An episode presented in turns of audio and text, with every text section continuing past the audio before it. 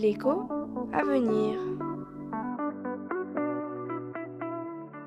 J'aimerais savoir, que signifie une croissance durable sur le plan mathématique?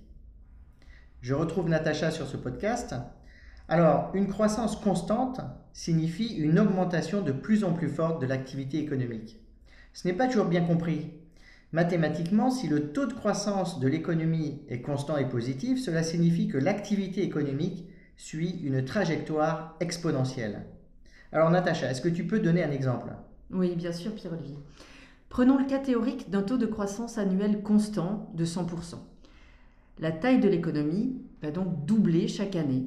En d'autres termes, l'augmentation d'activité la dernière année équivaut à toute l'augmentation d'activité passée. D'accord, mais est-ce que tu peux prendre un exemple encore plus concret pour qu'on comprenne bien? Bien sûr. Gardons ce taux de croissance fixe de cent pour cent. Alors partons d'une économie qui vaut par exemple cent. La première année, elle va augmenter de cent et donc atteindre une taille de deux cents. Mais la seconde année, il faut appliquer le taux de croissance à deux cents. Elle passe donc de deux cents à quatre cents. Et la troisième année, elle passe de quatre cents à huit cents et ainsi de suite.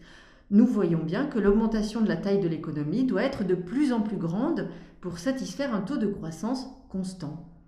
Il y a beaucoup de débats sur la persistance de la croissance. Une croissance durable apparaît pour beaucoup comme un objectif très ambitieux. Comment peut-on suivre ce rythme infernal? Ah, on peut noter que sur plusieurs siècles, le taux de croissance a eu tendance à décroître. On observe également que des périodes parfois brutales, comme les guerres, donnent lieu à de la décroissance. Plus fondamentalement, les ressources sont épuisables et l'espace terrestre est bien sûr limité. Cela fait dire à certains qu'il ne sera plus possible de croître à un certain moment. Mais la croissance, c'est aussi le progrès technique qui permet, lui, de produire plus avec moins, d'être en quelque sorte plus efficace. Et on peut aussi recycler. Ok, donc si je résume, un taux de croissance positif et constant conduit à une trajectoire exponentielle de l'économie.